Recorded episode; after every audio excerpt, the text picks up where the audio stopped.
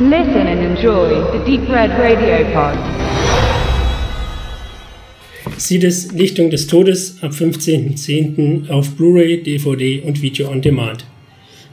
Der beste deutsche Zombie-Splatter-Film aller Zeiten tönt es lautstark vom Cover der neuesten Blu-ray aus dem Hause Tiberius-Film.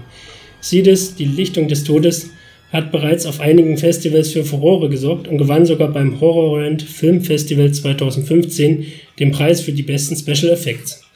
Klar, dass sich also gut Werbung damit machen lässt und die Erwartungen und Freuden der Gore-Fans hochsteigt. Und endlich mal wieder ein zünftiger Splatter-Spaß aus Deutschland hätte auch wirklich mal wieder etwas gehabt. Nur leider ist sie das relativ wenig davon.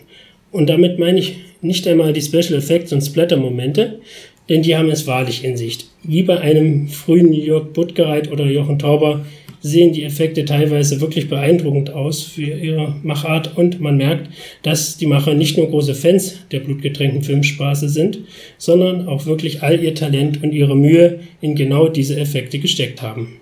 Da werden Köpfe mit Zeigefingern durchbohrt, eine Axt nach der anderen spaltet die Schädel der Zombies und es fliegen Blut und Gedärm durch die Gegend, dass es nur so eine Freude ist. Und alles sieht wirklich so gut aus, wie man es früher von den bereits genannten Filmemachern kannte, damals als der Computer noch nicht für die blutigen Momente zuständig war. Ja, in dieser Hinsicht kann man sie das nur loben.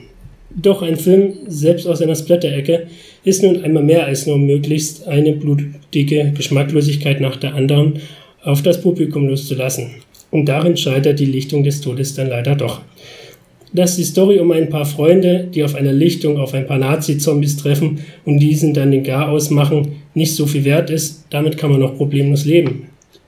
Dass aber die Witze des Films nur selten komisch sind, die Schauspieler, trotz manch bekanntem Gesicht wie Tobias Licht oder Florian Simbeck, teilweise unter Laienniveau agieren, vor allem der deutsche Peter Dinklage, Verschnick, Frank Ramirez geht wirklich gar nicht, das ist dann doch eher schade und nur schwer zu überspielen. Aber selbst dies wäre noch zu verkraften, wenn nicht auch die Handlung selbst größtenteils so langatmig ausgefallen wäre.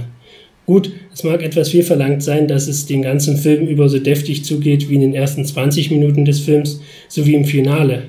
Doch dass sich der Film dazwischen wirklich nur von einer dünnen Dialogphrase zur nächsten hangelt und außer ein paar kruden Gags so gar nichts weiter geschehen mag, das ist dann doch ein wenig schade.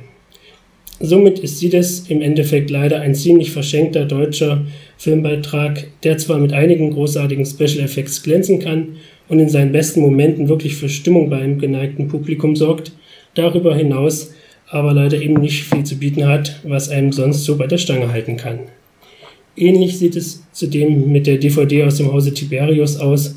Die Bildqualität ist völlig in Ordnung, aber der künstlich aufgeblasene Surround-Ton, welcher vollkommen übertriebene direktionale Effekte bietet, geht einem schon bald gehörig auf den Keks.